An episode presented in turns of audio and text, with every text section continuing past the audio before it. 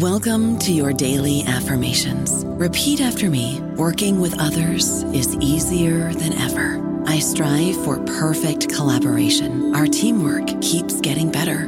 Yeah, affirmations are great, but Monday.com can really get you the teamwork you desire. Work together easily and share files, updates, data, and just about anything you want all in one platform. Affirm yes to start or tap the banner to go to Monday.com.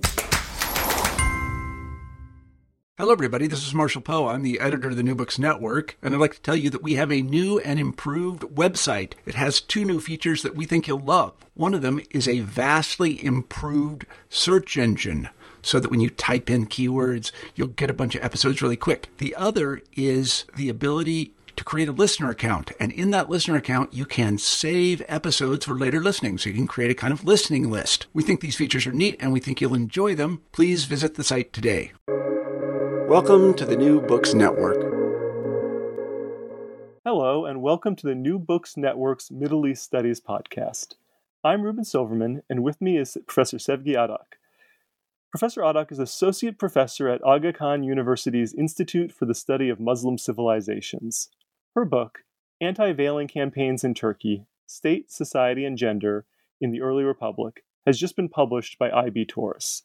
But before we get into the details of that book, I'd like to get to know Professor Adak a little. So, if you can tell us a little bit about yourself, your background, and what brought you to this topic of anti veiling campaigns in Turkey during the 1930s.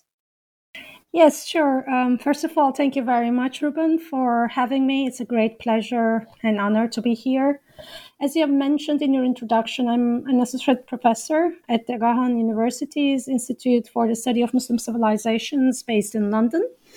I have a background in political science and history. I trained as a political scientist and historian. I did my BA in political science at Bilkent University in Ankara, and then did my first MA in history at Sabancı University, Istanbul. And then I moved to Toronto, to Canada, and did a second MA in political science at York University.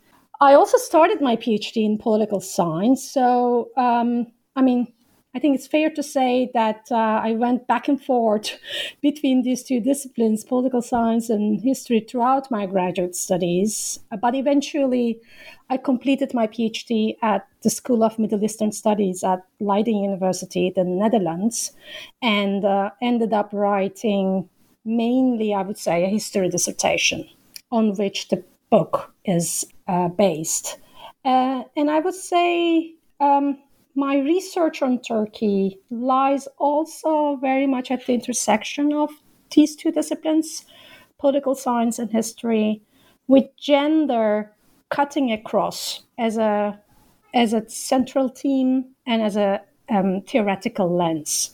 And since the completion of my PhD, I've continued to work on questions of state society relations, the relationship between religion and politics in Turkey, dynamics of secularization and desecularization, and um, also the transformation of the gender regime in modern Turkey. And my research has this emphasis on two periods mainly interwar Turkey. And I also work on Turkey under the current um, Justice and Development Party government in the last two decades. And and the question of uh, you know why and how I arrived to this topic, the topic of anti-veiling campaigns, has has a long answer, uh, but I will try to shorten the story here. Uh, and there are some, I suppose, biographical elements as well. Uh, as you know, I'm from Turkey. I grew up in Izmir and as I said, I moved to Ankara uh, to study at Bilkent. And I would say, in fact, that education that I received at Bilkent was very formative to my journey to become a scholar of Turkey. It was mainly in those years that I was exposed to a more critical reading of Turkey's recent past. It was a period in Turkey where the intellectual debates and academic research were very much dominated by um, a, a, critical perspective, critical especially of the Kemalist narratives uh, of the of the republic. So being exposed to that critical reading um, helped me to challenge or to, to, to revisit some of the myths that I was told, as any other student of the Turkish national education system would be told. And these myths are actually still being told in the national education system in Turkey. Uh, and also, this was quite a tense period politically as well in Turkey, the late 1990s and early 2000s. The country, when I started university, the country had just witnessed, um, experienced a, a, uh, a, uh, a uh, so-called soft coup, an intervention to the government that was a coalition government, but dominated by the Islamist Welfare Party, and that process came to be known as the process of February 28 process because the intervention was done on the uh, February 28, 1997. It was also a period when the headscarf ban was at its peak at the universities. So I witnessed some of the effects of that ban at the campus. I watched my classmates uh, with whom I was staying at the same dormitory trying to put wigs on top of their headscarves to, you know, uh, hide their headscarves or them trying to cover their head hair with various forms of hats so that basically they could go to their class. And there were also investigations against those female students um, that wore the headscarf. And of course, that was it was also then that I realized, or that you know, the gendered aspect of this issue became very apparent to me as my conservative Muslim male classmates, and some of them were quite openly Islamist. They were, you know, affiliated with uh, politically as well with um, Islamist circles. There was no such intervention to their education. They were free to go to class.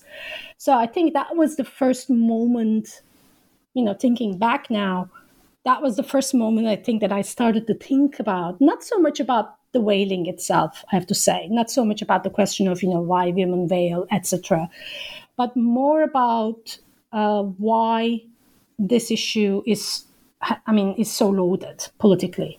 And how is it that it became very much entangled with questions of modernity and, and secularism?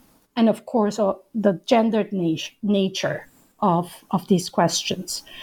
Then at Sabancı, in the history program, I learned Ottoman Turkish and started to work more closely on the history of the Ottoman Turkish modernization. I wrote my MA thesis on the regulation and transformation of the Ramadans and Ramadan rituals in the early Republic. That was my first entry to the history of interwar Turkey.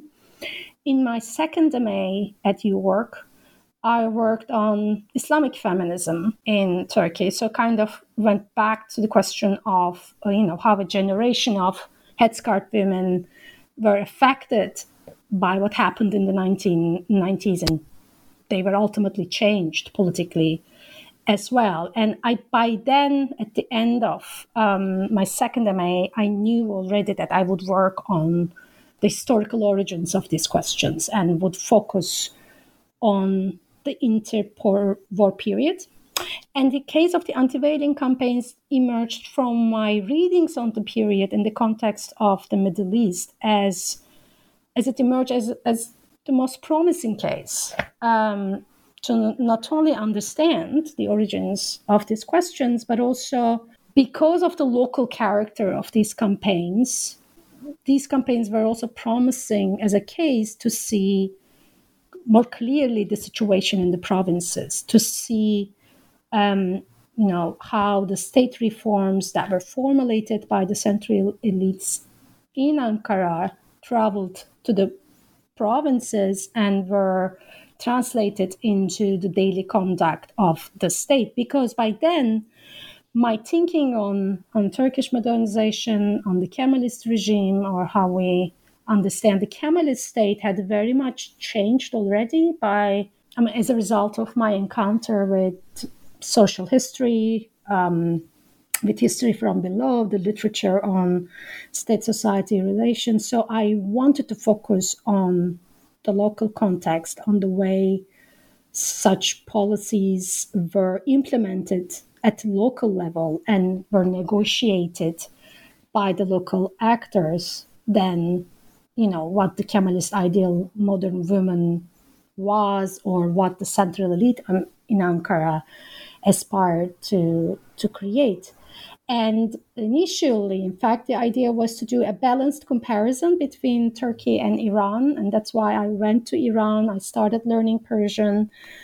Uh, but I, in the end, I, I, as I started the research itself, um, I had to dig so much to unearth the campaigns in the Turkish case that I eventually decided to focus on the Turkish case primarily and um, limited myself with a kind of unbalanced, unbalanced um, comparison with Iran, which composes the last chapter of the book.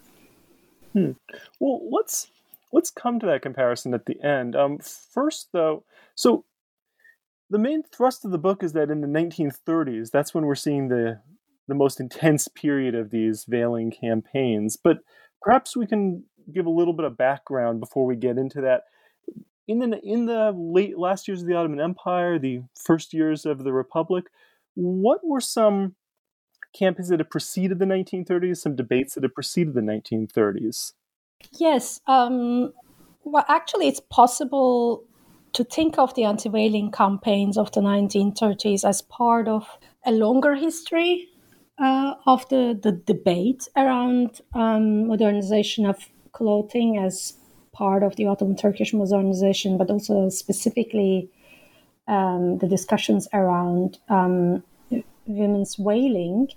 And, and we can certainly see them in a way as a continuation of an Ottoman tradition, in fact, of state intervention in uh, and um, regulation of especially women's clothing practices, because we know that there were various directives and regulations introduced by the Ottoman state uh, to regulate women's dress, especially to monitor Muslim women's compliance to Islamic dress codes for example, you know, the length of the veil or the thickness of the fabric that were used for the veil or the color or the size of women's dress.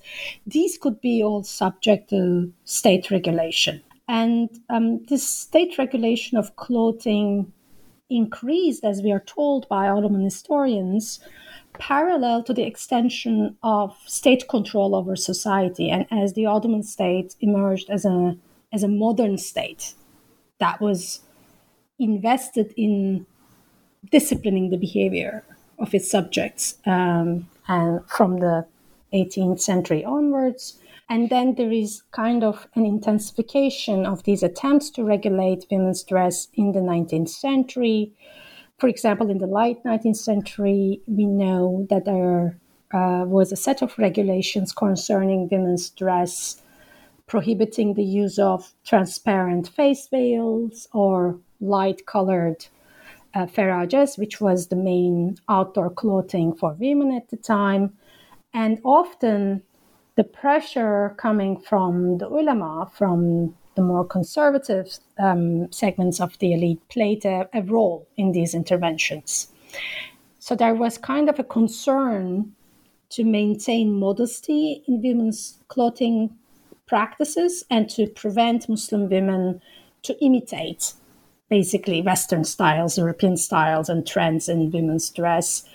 Because, of course, I mean, there was that kind of a concern precisely because there was a rapid and quite dramatic social change that was already happening. And we know that uh, elite Ottoman Muslim women, women especially from the upper classes, had already started adopting different forms of clothing and veiling practices that were very much in line, in fact, uh, with the, the clothing of the European women by the late uh, 19th century. And so this change and and the debate around it became really a central issue, and I, I would say kind of a field of struggle, really, for the supporters of various political positions in the Ottoman society towards the late 19th century. And this was also a period when um, the charshaf, that is the full body cover, which is usually in black, which is very similar to Iranian chador, increasingly replaced the feraje as Ottoman women's outdoor attire in uh, major urban settings. The debates that emerged, especially in the aftermath of the 1908 constitutional revolution, was very much revolved around, in fact, the use of the face veil, which is called uh, peche in Turkish, and the, the charshaf, the full body cover. Because, in fact, as many observers of the time tell us, uh, the use of these uh, veils um, had dropped significantly, especially in Istanbul. So European fashion trends were quite common, and you know, there was um, a change in charshaf models, for example. And you know, a more traditional form of charshaf was abandoned and very much replaced by the elite uh, segments of the population by, you know, shorter versions of charshaf, uh, a charshaf that would look more like a clock or Europeanized uh, versions of the charshaf, which was called tango charshaf at the time. Uh, yes, so uh, so also this coincided, of course, with a dramatic shift in the social position and public visibility of Ottoman Muslim women after the war years, World War One, and so when women began began to work in governmental offices, uh, workshops, trades, etc., which in a way put an extra pressure on the traditional gender seclusion practices, which again, you know, fueled the anxieties and, and moral panic among the conservative segments of the uh, elite. Um, and so, for example, um, we see suggestions in uh, you know Islamist conservative journals at the time that charshaf should be made compulsory to counter further relaxation of uh, veiling, etc. But on the other hand, the modernist male intellectuals were openly condemning um, women's seclusion and the veiling practices as one of the reasons of Ottoman society's backwardness vis-a-vis the West. They would very much point at veiling, uh, which meant first and foremost the covering of the face, uh, face in these discussions, as something that, you know, a practice that excluded women from social life, something that prevented them from getting education, something that impeded their uh, social development. And so basically, these practices degenerated Ottoman society. And they would very much push an, an agenda to reform women's clothing and to find what they would say, um, what they would call a national dress, milli kıyafet. And this search for a national dress was also very much embraced by the Ottoman women's movement. And they were also critical of the type of veiling among um, that was common among Ottoman women at the time, which was predominantly composed of, as I said, the use of the face veil and the charshaf. These women would uh, argue that these practices were improper. They weren't the type of traditional dress that Ottoman women would wear they would have uh, that they had a negative impact on women's health and they impeded women from participating in the workforce. And they would very much also argue that these veiling practices were not in line with islamic veiling codes either. And and they were not surely in line with the necessities of modern public life. So in fact um, a lot of the arguments that will be that will be utilized in the Kemalist discourse against the Peche and the Charshaf in the early republic had already been formulated by the reformist, modernist elite of the late Ottoman period, um, I would say men and women alike.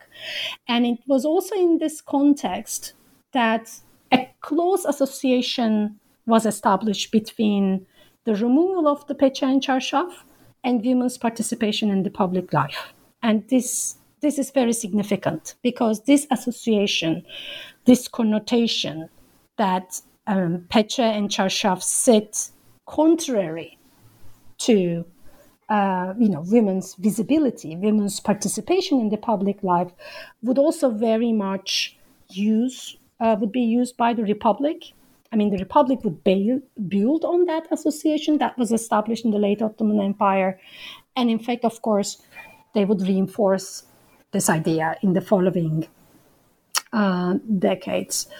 But I would like to also mention that these arguments uh, you know, against the Pecha and the Charshaf uh, would go hand in hand with a, a caution um, raised against over Westernization. So that emphasis on the milli the national clothing, uh, was very, very significant. That it wouldn't mean necessarily completely imitating Western women. And this was also something that the Republic also inherited and adopted. Although we can say that the emphasis on the need for modern and civilized clothing, and perhaps I should make a footnote here. Whenever I say modern and civilized, I'm using these words in quotation marks because at the time, because the elite of the time uh, would use these, um, you know, words quite often so these references that some some clothes were backward and uncivilized, and that some were modern and civilized, uh, would of course intensify under under the Kemalist regime. And after the establishment of the republic, of course, the first turning point uh, in terms of state intervention in ordinary people's clothing will be the Hat Law of 1925 and and this is to a large extent rightly known as the dress law of the republic and one of the boldest of the so-called um, Kemalist reforms. And of course, this law was only about male headgear. And if you look at the text of the of the law itself, it was actually quite short. And um, contrary to what is often argued in relation to this law, it didn't impose the modern hat to all men. It certainly made it compulsory for uh, the state officials and the members of the parliament. But what what it said was that the Ottoman fez and other traditional male gear were banned, which in practice meant which in practice meant that that limited scope of the text and the law itself didn't matter much or meant very little because traditionally speaking going out bareheaded without wearing any headgear for men was considered improper so for many men this was perceived as an intervention into deeply rooted cultural practices and also for some to you know um, Islamic dress dress norms. So we know that, for example, it created uh, reactions. Um, there were demonstrations, so collective action in a number of provinces.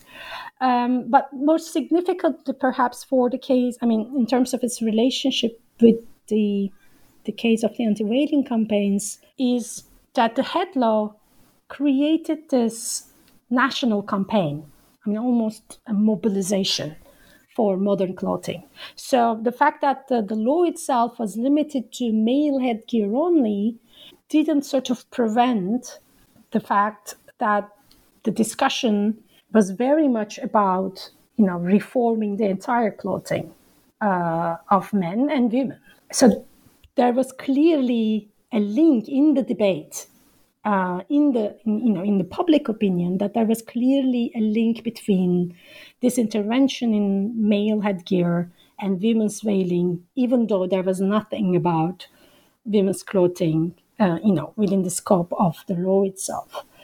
Um, so that's one thing that that I think that mobilization that the Hat Law triggered is very important and is is the context uh, uh, within which we should understand the anti-veiling campaigns. And in fact, the early examples of anti-veiling campaigns, which I call the the first wave, which was a weak wave, but nevertheless uh, a wave, um, came right after the introduction of the hat law.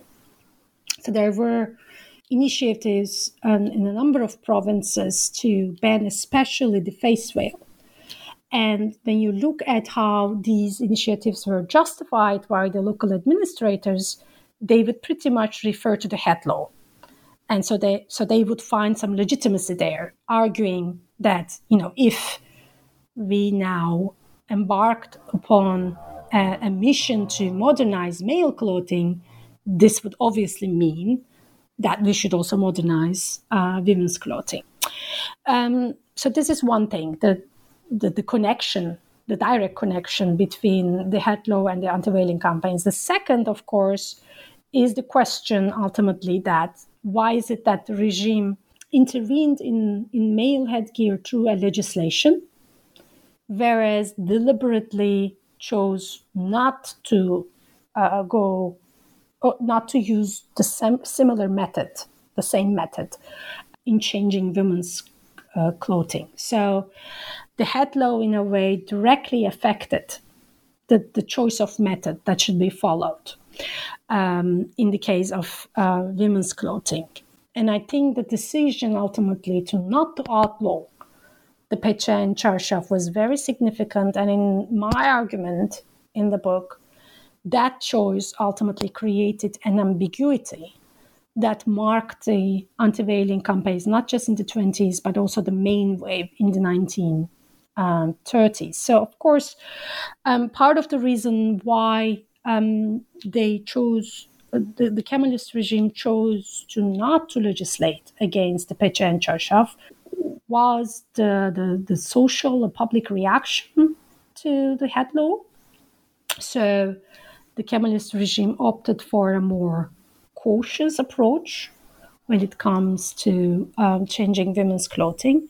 But I think it also goes beyond that. And I don't think that we can explain the lack of legislation or a, or a governmental decree in the case of women's clothing solely by the elites. Puritans or you know their fear of creating another wave of, of social reaction like the, the hat law created. I think i mean i, I make this argument in the book um, that there was a kind of patriarchal consensus among the elite and non-elite male actors in the in the society. And i think that consensus shouldn't be underestimated in the sense that even though of course these male um, segments of you know male actors were they had very different ideological visions and political positionings. Nevertheless they had they shared this consensus and especially this caution against over modernization over westernization that ultimately, I think, ensured that the, the modernist policies should be formulated and implemented in a way that that they wouldn't undermine um, too much the existing uh, gender norms and the existing gender codes. But the main wave will come in the 1930s. Well, yeah, and as as you argue, in the 1930s, there is just a, a larger wave and intensification of the number of these campaigns. And what what what are some things that account for that? Why is it the 1930s and really even 1934 and onwards that we see this happening? Yeah, I mean, I actually spent quite a lot of time um, thinking about uh, the timing itself, and especially as you mentioned, you know, what is what was it that that was so peculiar about this year 1934 I mean, I have to say um, that because the anti-veiling campaigns were local campaigns, campaigns. So, as I said, you uh, uh, you had to really dig uh, quite a lot to locate, you know, exactly in which provinces, you know, which district capitals, which provincial capitals that you actually had the anti, you know, had a campaign. I present in the book which I believe the most comprehensive list of these campaigns. But nevertheless, it's not uh, the you know it's not the comprehensive, exhaustive list in a way because you really have to dig in every single local uh, context in order to um, you know um, find out whether there was a campaign there or not. But in my my research, what I've seen is that although there are an, a few number of campaigns or you know initiatives or or like propaganda initiatives in 1933 as well. The, the main wave really starts in 1934, um, and then they had their peak in 1935. Now, uh, I think there's one general sort of context within which that we can situate the anti-veiling campaigns, and that is, of course, the context of the 1930s Turkey. And we know that the regime shifted towards a more authoritarian uh, form of governing with the 1930s. There's a clear shift towards statism, especially after the Great Depression. And those economic, that change in economic policies towards statism and state led development had also an impact in other fields. We see more systematic attempts as um, at centralization of, for example, provincial administration. We, we have um, the, the municipal law of 1930, for example, which would be quite important in um, in the anti-veiling campaigns as well. We see that the, the party, the Republican People's Party, that was the governing party, well, the only party, in fact, uh, that existed in um, that period, uh, became much more active in trying to mobilize the society along the um, you know ideological aspirations of the regime.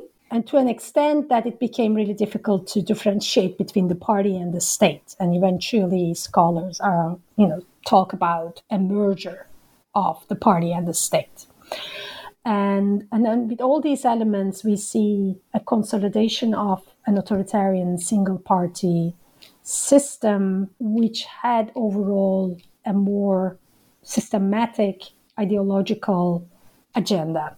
And that's why the 1930s, the period was also characterized by a kind of a renewed attempt at uh, cultural modernization and I think the anti veiling campaigns should really be seen as part of that cultural modernization and as part of the state's effort to extend its control over the society. But of course, eh, you know, that cultural modernization was quite extensive. So there were number of policies or the so-called, you know, reforms or or what they would be control, called at the time inkilab revolutions, movements, especially in the mid 1930s. I remember a report that I cited in the book by the then um, American ambassador who was writing back to Washington about the general atmosphere in the year, I think, 1934,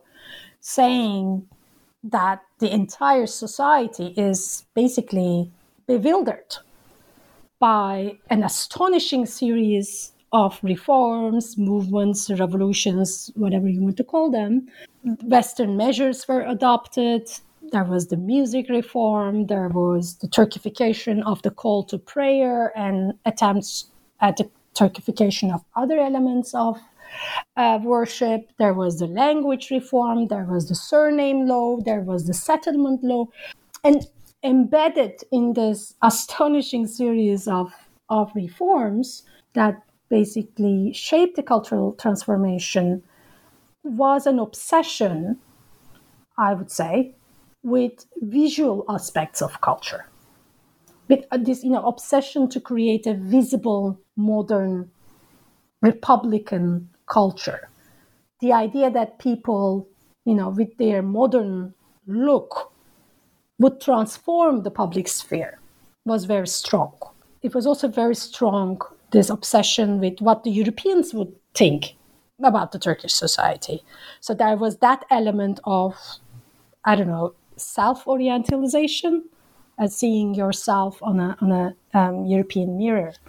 Um, so, yes, so the anti veiling campaigns were very much part of that you know, attempt at cultural modernization. The year specifically 1934 was critical. I mean, my ultimate answer to why that was the case in the book was that there was a clear association between women's acquisition of their political rights in 1934 and their uh, participation in the public sphere, and hence the modernization of clothing. And I, I, I know that it sounds to our modern, you know, contemporary ears that this is a, a rather uh, old link, but that link was very strong at the time.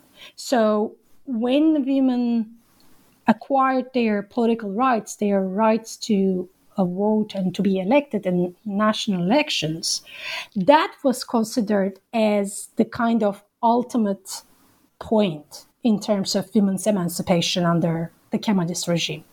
So that perception that, you know, women now have received all of their rights, even rights that were far beyond the rights that women enjoyed in some European countries, that meant that now they would be fully, you know, uh, they would fully participate in the public sphere. And that idea of, again, participating in the public sphere was completely in uh, contradiction in their mind with women secluding themselves, with women, co- with women covering their face, uh, for example. So there was that very strong connotation between, again, women's visibility, public visibility, participation in the public sphere, and removal of the peche and the and the and the charshaf. So that's how I explained why the year 1934 was um, was a turning point, basically. I don't know about you, but I'm very busy and I don't have a lot of time to cook. That's why I subscribe to Factor. Eating better is easy with Factor's delicious, ready to eat meals. Every fresh, never frozen meal is chef crafted, dietitian approved, and ready to go in just two minutes. You'll have over 35 different options to choose from every week, including Calorie Smart, Protein Plus, and Keto. These are two minute meals. Factor meals are ready to eat and heat, so there's no prepping, cooking, or cleanup needed. They're flexible for your schedule. Get as much or as little as you need by choosing your meals every week. Factor is the perfect solution if you're looking for fast, premium options with no cooking required. Sign up and save. We've done the math, and this is important. Factor is less expensive than takeout, and every meal is dietitian approved to be nutritious and delicious. Head to factormeals.com slash NBN50 and use code NBN50 to get 50% off. That's code NBN50 at factormeals.com slash NBN50 to get 50% off. Well, so then maybe we can turn to some of these uh, these anti-veiling campaigns and we can talk about them. You know, your book, uh, more than any other work I've seen on them, really uh, emphasizes this local element and draws on interesting sources to talk about it. So maybe even briefly, but nonetheless, can you talk about the sorts of sources you draw on and then more importantly, perhaps the insights you've been able to make about this way the local process occurred. Uh, that would be fascinating, I think, to talk about. Yeah, that that is a very important aspect of my analysis in the book. That is the the idea of bringing the local back into the analysis of the single party period in Turkey, because I think that it has been neglected in the literature as a relatively insignificant uh, element. Um, and why that was the case? Because the focus was very much on the central state. I mean, whatever the approach that was adopted in, in hegemonic uh, analysis of single party Turkey, there was one kind of unifying assumption that, you know, there was a strong state there was a group of central elite that was quite homogeneous in, in, in uniform, and even the assumption that you know there was kind of a blueprint of modernization at their hands, and this modernization itself also as a, as a process can be understood as a very uniform linear process of change. You know that is likely to produce the intended results in, the results intended by the elite in the end uh, what i say in the book is that this created a kind of a loop-sided analysis i think um, in the sense that we have a huge literature on interwar turkey on Kemalism, on the Kemalist regime, etc. But I mean, if you look at the literature, yes, we know a great deal about the Kemalist elite, about Ataturk, about the elite that um, were around the close circle of his political group. You know, we know about their ideological inspirations. You know, we know about their ideological positions, their the reforms that they created or formulated. But we know, I mean, significantly less about the implementation of those reforms, the implementation processes of those reforms, and also that, you know, how they were negotiated, how they were domesticated, how they were put into practice of the daily conduct of the state, but also sort of uh, negotiated by the social actors. So the, the point of departure in the book is really this critique that the the hegemonic narratives of the single party period really don't help us to understand this complexity of the socio-historical reality on the ground. And you know, the idea, the critique that those complexities cannot be analyzed through dichotomies such as state versus society, you know, Kemalist elite versus the conservative masses or the Kemalist regime versus the Halk, the people. Rather, we need to see basically the state in action. We need to look at the various encounters between the state and the, so, the state actors and social actors at all levels of the state, but also among actors within the state. And we need to understand how state policies, as I said, were negotiated and consumed, and in fact changed by local actors, by local administrators, but also by ordinary people and uh, by women in the case of anti veiling campaigns. Um, but of course it was very also important for me to not to lose the sight of the macro picture as well and also the involvement of, of ankara so in the book i very much commit myself to, to try to keep that macro micro balance and that was as i said as you said um, was possible thanks to a selection of a number of sources and of course, every historian of um, the single party period in Turkey would would visit the state archives in Ankara. But as I said, because of the nature of these campaigns, uh, I mean, you can't find a list of the campaigns in the archives. You can locate some of the anti-veiling campaigns by looking at the communication between the center and the provinces, but that's quite um, limited. So I made an extensive use of local newspapers. I consulted 12 local newspapers uh, from eight provinces and I cross read them with national newspapers. And these local newspapers proved really as, as uh, proved to be really rich sources. And they really allowed me to gather a very rich new body of information that depicted the situation at the local uh, level, and that's that's how I also um, managed to come up with the most comprehensive list of anti-veiling campaigns.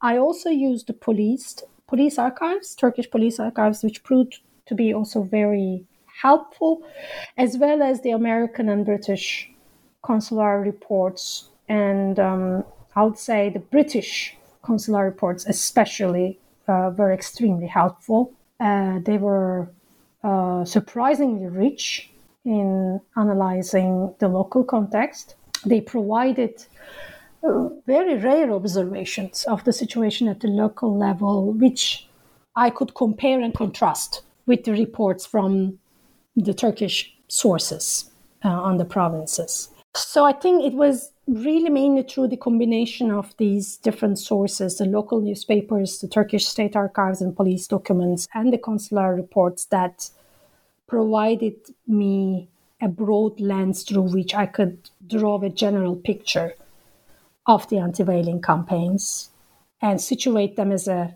as a countrywide phenomenon, but also I could locate local variations and the complexity and diversity of the situation in the periphery of the country. And if I can just very briefly maybe uh, touch upon the situation that I, I, I, observed in, in, in the localities. So I, I, I talk about this um, through a discussion of first the role of the local elites. And I follow here a definition of local elites um, that that sees them really as a, as a composite group and, and in, a, in a broad sense. Because if you look at the literature on local elites in Turkey, it's very much shaped by this uh, assumption that you know we had the local notables on the one hand, and they were really locals of these provinces, and on the other hand, we had the governors, mayors, or appointed state officials that were non-locals there's also this assumption that these appointed uh, local administrators and state officials were really quite homogenous politically. Whereas uh, my analysis of the local elites shows that, first of all, that that clear-cut distinction between local versus non-local didn't work quite clearly in, in, in that way in, in practice. So there were several cases where that distinction was quite blurry. Uh, and second, that the local elite as a composite group were actually quite far far from being homogenous politically. I mean, obviously, this was a you know authoritarian single party regime, so to be a governor under that regime or to be a mayor uh, or even a state official you would be a Republican and a supporter of the regime. But that, in fact, um, was a much broader notion than is usually assumed in the literature on the single party era, meaning that below that, you know, surface, you know, I'm a supporter of the regime, I'm Republican, or I'm I'm a Kemalist, whatever uh, that meant at the time.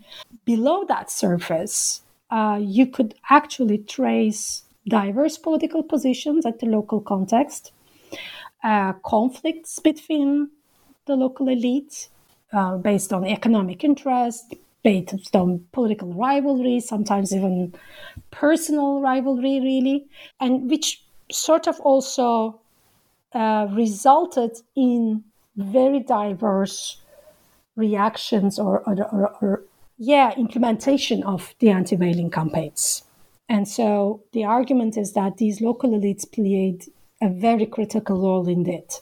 And perhaps the most important, uh, one of the most important roles in the shaping of the uh, anti veiling campaigns. And that diversity ranges from, you know, the local elites that actually were the main initiators of the campaigns at the local level so we need to reckon that some of the local administrators were really keen supporters of the modernist ambitions of the regime, and they were quite uh, zealously so.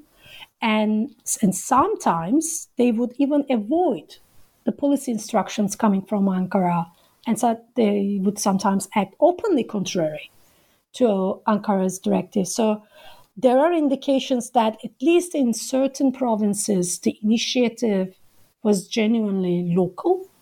The initiative to actually start a, a campaign against these veils.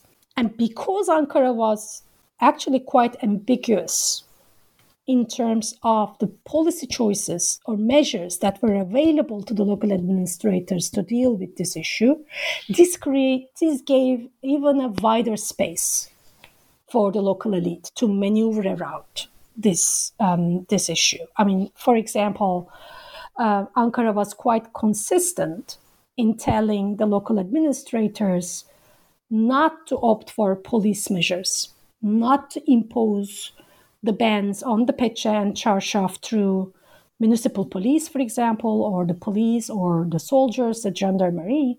But in practice, we know that such forces were used in a number of localities and that women were fined for wearing the peche and the charshaf and or that you know the municipal police didn't intervene in women's clothing on the streets. So in fact some local administrators import really comprehensive bans including you know measures to limit women's mobility.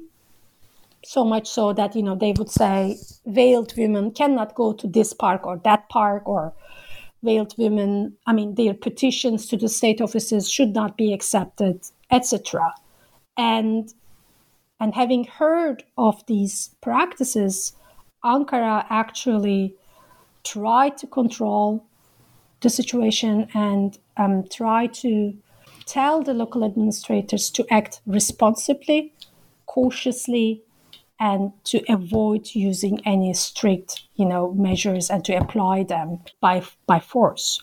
But nevertheless, on the other hand, of course, Ankara was quite aware of the actions of the local authorities and tried to limit them, but couldn't get them under control. And this, I think, also hint at the at the limited capacity of the regime, really.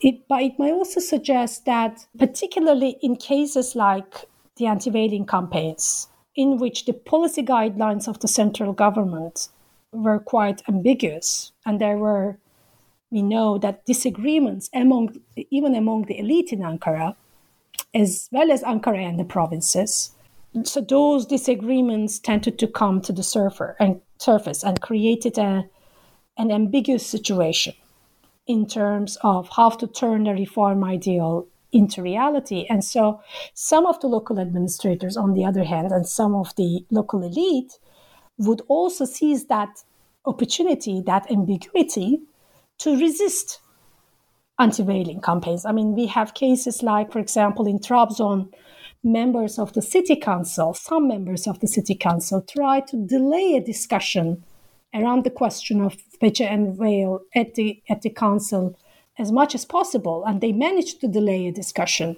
for a year. So there was also resistance coming from uh, the local local elite, local elite as well, not to mention uh, the social resistance coming from uh, ordinary people. And in particular, you talk about how women are involved in these campaigns and how women play a role in shaping these campaigns. So perhaps uh, we can talk about that for a little bit. Yeah, exactly. So, um, as I said, I mean, one of the main arguments of the book is is that women were actually quite central at the center of these uh, campaigns, and they were the actors. Were obviously uh, ultimately were the you know actors that were at the receiving end of these uh, campaigns, but they were also central to the ultimate shape that these campaigns will took uh, sorry, uh, would take in at the local level. And so they were by no means passive receivers of state policies. Um, they weren't passive actors to be emancipated, as often depicted in Kemalist interpretations of the anti-veiling campaigns, but they were also not victims of this oppression, as you know, Islamist or conservative accounts of anti-veiling campaigns would put it. Um, so they were very much at the center, and their reactions really shaped the course of the anti-veiling campaigns at the local level. And by reactions as well, I think that one of the arguments that I make in the book is that we really need a um, multi-sided, multi, I mean, a, a, a, very complex notion of agency to understand women's reactions because it clearly went beyond these simplistic accounts of emancipation versus oppression and the complexity and the diversity of the ways in which women reacted to anti-veiling campaigns and were involved in these campaigns really asks for a more nuanced reading of what ultimately Kemalist modernization meant for women. at the time. So, in that sense, also one of the aims of the book is to engage with a critical dialogue in a way with the feminist literature, which very much shaped me uh, as a scholar. But nevertheless, I also suggest that um, some of the assumptions of that literature should also be revisited. Uh, first and foremost, the assumption that, for example, the so-called Kemalist reforms and uh, you know related to women's uh, issues were limited in, in, in scope. That that you know they didn't touch really the majority of the women. So I actually question this assumption. And I show through the case of the anti veiling campaigns that the so called Kemalist project did touch the lives of women in the provinces. And that project was negotiated and tra- was transformed by, by women's reactions and their ordinary agencies. And I show this by documenting the diverse ways that women responded uh, to uh, anti veiling campaigns. I mean, these responses again really shouldn't be confined to you know these boxes of resistance versus subordination or resistance versus full compliance.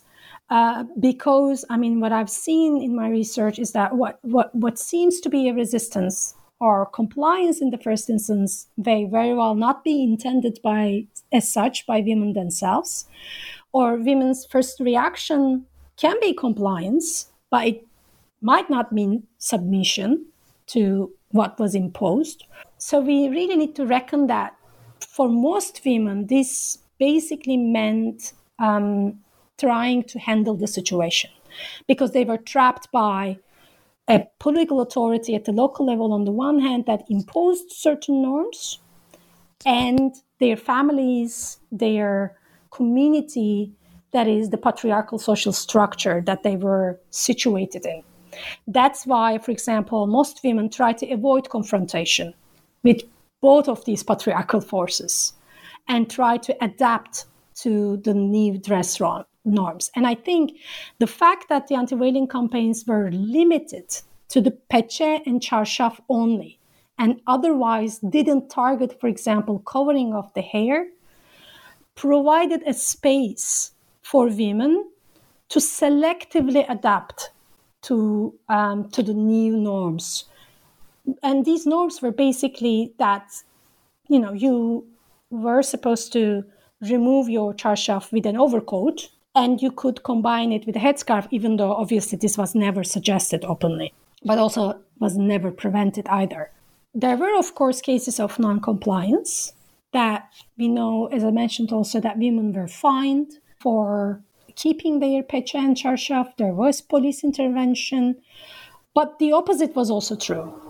That is, women were harassed for removing their peche and charshaf. Uh, some women, uh, sorry, some men attacked women. And also that you know the immediate assumption when you look at literature on, on turkey in general because it's um, you know very much depicted as a story of a fight a, a struggle between secular verse, forces versus islamic forces the, the main reasons why women would be hesitant to comply were not necessarily religious reasons but often they were economic reasons because what the anti-veiling campaigns implied was it was as, as I said the replacement of the charshaf with an overcoat, which was one quite expensive, and second was not really available. So it's not a coincidence, for example, that there is an explosion of sewing courses in Turkey in the in the 1930s, because that was the way you know there were collective efforts to turn you know uh, courses on how to turn your charshaf into an overcoat. And the state authorities would actually help these efforts. There were there were efforts, you know, to mobilize charity to provide poor women with, with, with overcoat. In other words, the reasons behind women's choices were uh, diverse and their reactions were also diverse. And I also want to emphasize that it's not that, you know, women reacted to these campaigns, there were many women that were actually involved in the campaign. Some of the initiators of these campaigns in certain localities were women or women members of city councils, uh, for example, or women members of the people's houses. And this was not, I have to also emphasize, confined to an elite segment of the women. There are indications, there are oral historical accounts also that show that a significant portion of women were quite open to uh, change the way that you know they dressed. Uh, not so much because they embraced the the, the Kemalist modernist ideal uh, image of women entirely, but simply because they themselves wanted to change their dressing, and the anti-veiling campaigns kind of provided that legitimate opportunity, that legitimate space that they could do so collectively, right? And also, so in that sense, for example, I argue that we need to see these opportunity spaces that these campaigns perhaps unintentionally created. And for many women also, it was not just about changing the dress or removal of the peche and. It was an opportunity to negotiate certain gender norms because of that close association between veiling and women's participation in the in the public space. So in my analysis, many women saw this as an opportunity to negotiate those those terms, those those gender norms.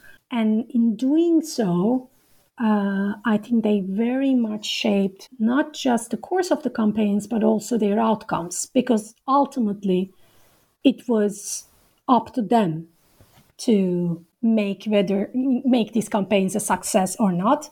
And my argument in the book is that although that you know Kemalist ideal of modern women, um, that's a very strong ideal in visual representations of the regime at you know uh, at the elite level, at the level of discourse. But my argument is that ultimately, even the Kemalist male elite were okay with a gradual transformation of women's clothing, and they ultimately, I think, trusted in the fact that women themselves would embrace such a such a change and would ultimately gradually lead that change. So let me ask. Uh, I mean, one last big question, but I mean, you you mentioned it earlier, so I think it would be good to touch on it. You started this whole research process with the comparison of Iran and Turkey in mind. So maybe could you draw a few dis- distinctions between what you see happening in Turkey during this time period and in Iran, where similar campaigns were happening during the 30s? Uh, what, what, were some of the major differences that you saw? Yes, so um, there were, I mean, Turkey was not a unique case, certainly, in the interwar period in initiating anti veiling campaigns. There were a number of uh, Muslim majority contexts where we see similar discussions on veiling and similar anti veiling campaigns. And I mean, if you look more more broadly, we can talk about the emergence of you know modernist discourses across the Muslim world in the 19th and early 20th century, discourses especially around issues of gender and women's uh, social roles, and the similarity between these discourses is strike, striking really. I mean, we can talk about a transnational Muslim environment, which was very much shaped by an in, intense intellectual and cultural exchange, where there was a common perception of decline and you know vis-a-vis the west and uh, a perception of backwardness and so the remedies to deal with that backwardness to deal with that decline uh, were also quite similar and uh, of course, the debate around veiling was one of those vain debates. And especially, I would say, the issue of covering of the face, because that was actually the, the veil that marked the difference of Muslims in the Western Orientalist discourse as well. So there was kind of this this consensus, this unity among Muslim modernist elites of the time across the Muslim world that you know the veil, the face veil, had to be removed, and that you know that marker of difference should be done away with. So I would say that Muslim majority countries were in conversation with each other on this. And certainly, for example, in the Turkish case, there was a keen interest in, in, in following what was happening on this issue in other Muslim majority countries. And, and so uh, I think there was also kind of a partly a competition uh, among the Muslim majority countries, you know, in the in this struggle for for modernization. So yes, there are very broad uh, similarities across cases, but the differences I think were also equally crucial, and they were um, centered around the question of, you know, yes, we need to remove the veil, but the question is, of course, how to do it, right? So, and when I look at these um, differences, um, the, the first thing that was important to me to understand and locate was the sp- scope of the campaign, scope of the campaigns in each case, right? So, for example, did the debate around veiling, unveiling, etc., did it remain as mainly a debate among the elite? Or did it remain really as an intellectual debate, or were there really solid systematic interventions or measures taken in a, in a certain direction on this issue? So, for example, can we talk about a campaign if there was no systematic intervention or full force mobilization? And the cases that I have in mind when I'm saying this is mainly the Arab countries in the Middle East for example, where it seems that the, the discussion, first of all, was very much limited to, to the face veil, which also shows us that what veiling and unveiling entailed in each national context differed significantly. So, in terms of the limit of the discussion, I mean, I, I, would say the discussion was more limited in the Arab majority uh, countries of the Middle East, even though, of course, everywhere, complete Europeanization or complete modernization of women's clothing was the ideal. That meant the removal of the covering of the hair, basically. But in practice, it seems that the discussion was very much limited to the face veil in the case of Arab countries, for example. And that, I think, for me, mark the difference between the Arab world on the one hand and Iran and Turkey on the other hand, uh, as far as Middle East is concerned, uh, because in Turkey and Iran the discussion was broader. It it included the charshaf or the chador in the Iranian case, that is the full body cover, but also that you know there were systematic attempts to remove these these uh, veilings, and I think part of the reason why there is that difference between Turkey and Iran and and the Arab countries is the, the colonial context.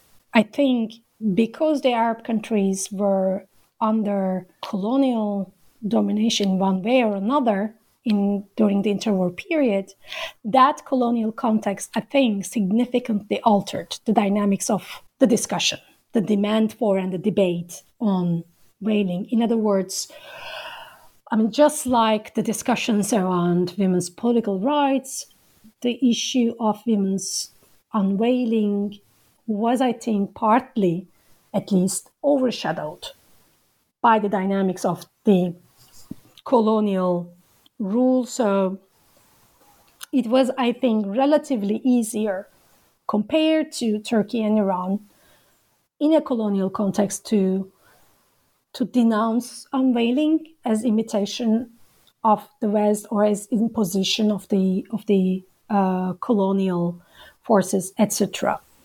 And so that's that's one thing that makes I think the, the case of Turkey and Iran much more similar to each other and and and much more um, comparable. Then there is the case of the Soviet Central Asia, especially the case of Uzbekistan, um, stands out here as a kind of a typical example because of, sorry, atypical example, because of the extent of violence involved. So there was a systematic campaign led by Communist Party members, uh, but there wasn't actually an outlawing of of the veil, and that's interesting, I think, and that's also important to note. Uh, but there were uh, systematic um, attempts to remove not just the face veil, but also the full body cover, the, the paranji. And there were collective reactions and male violence towards women who removed their uh, face veil. We know from Marianne Kamp's book that it's estimated that over 2,000 women were killed by male opponents of unveiling. They were killed because they removed their veil. So that's also a kind of an atypical can, uh, example. And also, I think although there are broad similarities in the sense that, you know, there was at least a systematic attempt measures similar to the case in Turkey and Iran, I think the Soviet dominance, again, nevertheless, overshadows the discussion around veiling in, in Soviet Central Asia. And even though, as um, Kamp again suggests, that you know we shouldn't sort of reduce the question to it was a Soviet imposition, because there were we know that you know Muslim reformist voices, Muslim women activists that called for unveiling, that called for the removal of the face veil, for example, before the Soviet domination. But I think, nevertheless, presence of that domination ultimately changed the terms of the debate, which is, I think, very similar to the case of Arab countries. So that sort of left me with, again, the cases of Iran and Turkey and Albania, actually, which is perhaps the least known case and least studied case when it comes to anti veiling campaigns. Um, because these three countries were independent countries in the interwar period. I think the campaigns in these countries were much more similar and thus um, uh, comparable. Although at the end of the day, I think there were also significant differences among these three cases. Albania is actually the only case where um, there was um, a legislation. So the use of the face veil was outlawed in 1937. And contrary to what is often repeated in the literature, there was no legislation or a central a government decree that banned veiling in Iran. So, in that case as well, the Turkish and the Iranian cases are very similar. In both cases, the regimes opted to go through the, the local route to deal with this issue. But ultimately, uh, my analysis in that comparison is that, comparatively speaking, uh, um, the Turkish state ultimately had greater capacity in diffusing into the local compared to the Iranian regime, and there was there was more diversity institutionally at the local level in the Turkish case. In the Iranian case, the campaigns uh, run very much through either the Ministry of Interior and Ministry of Education. Whereas in the Turkish case, for example, the governor's office was involved, but also so was the party, there was the municipality. So many of the campaigns were actually decisions by the city council, there were the people's houses.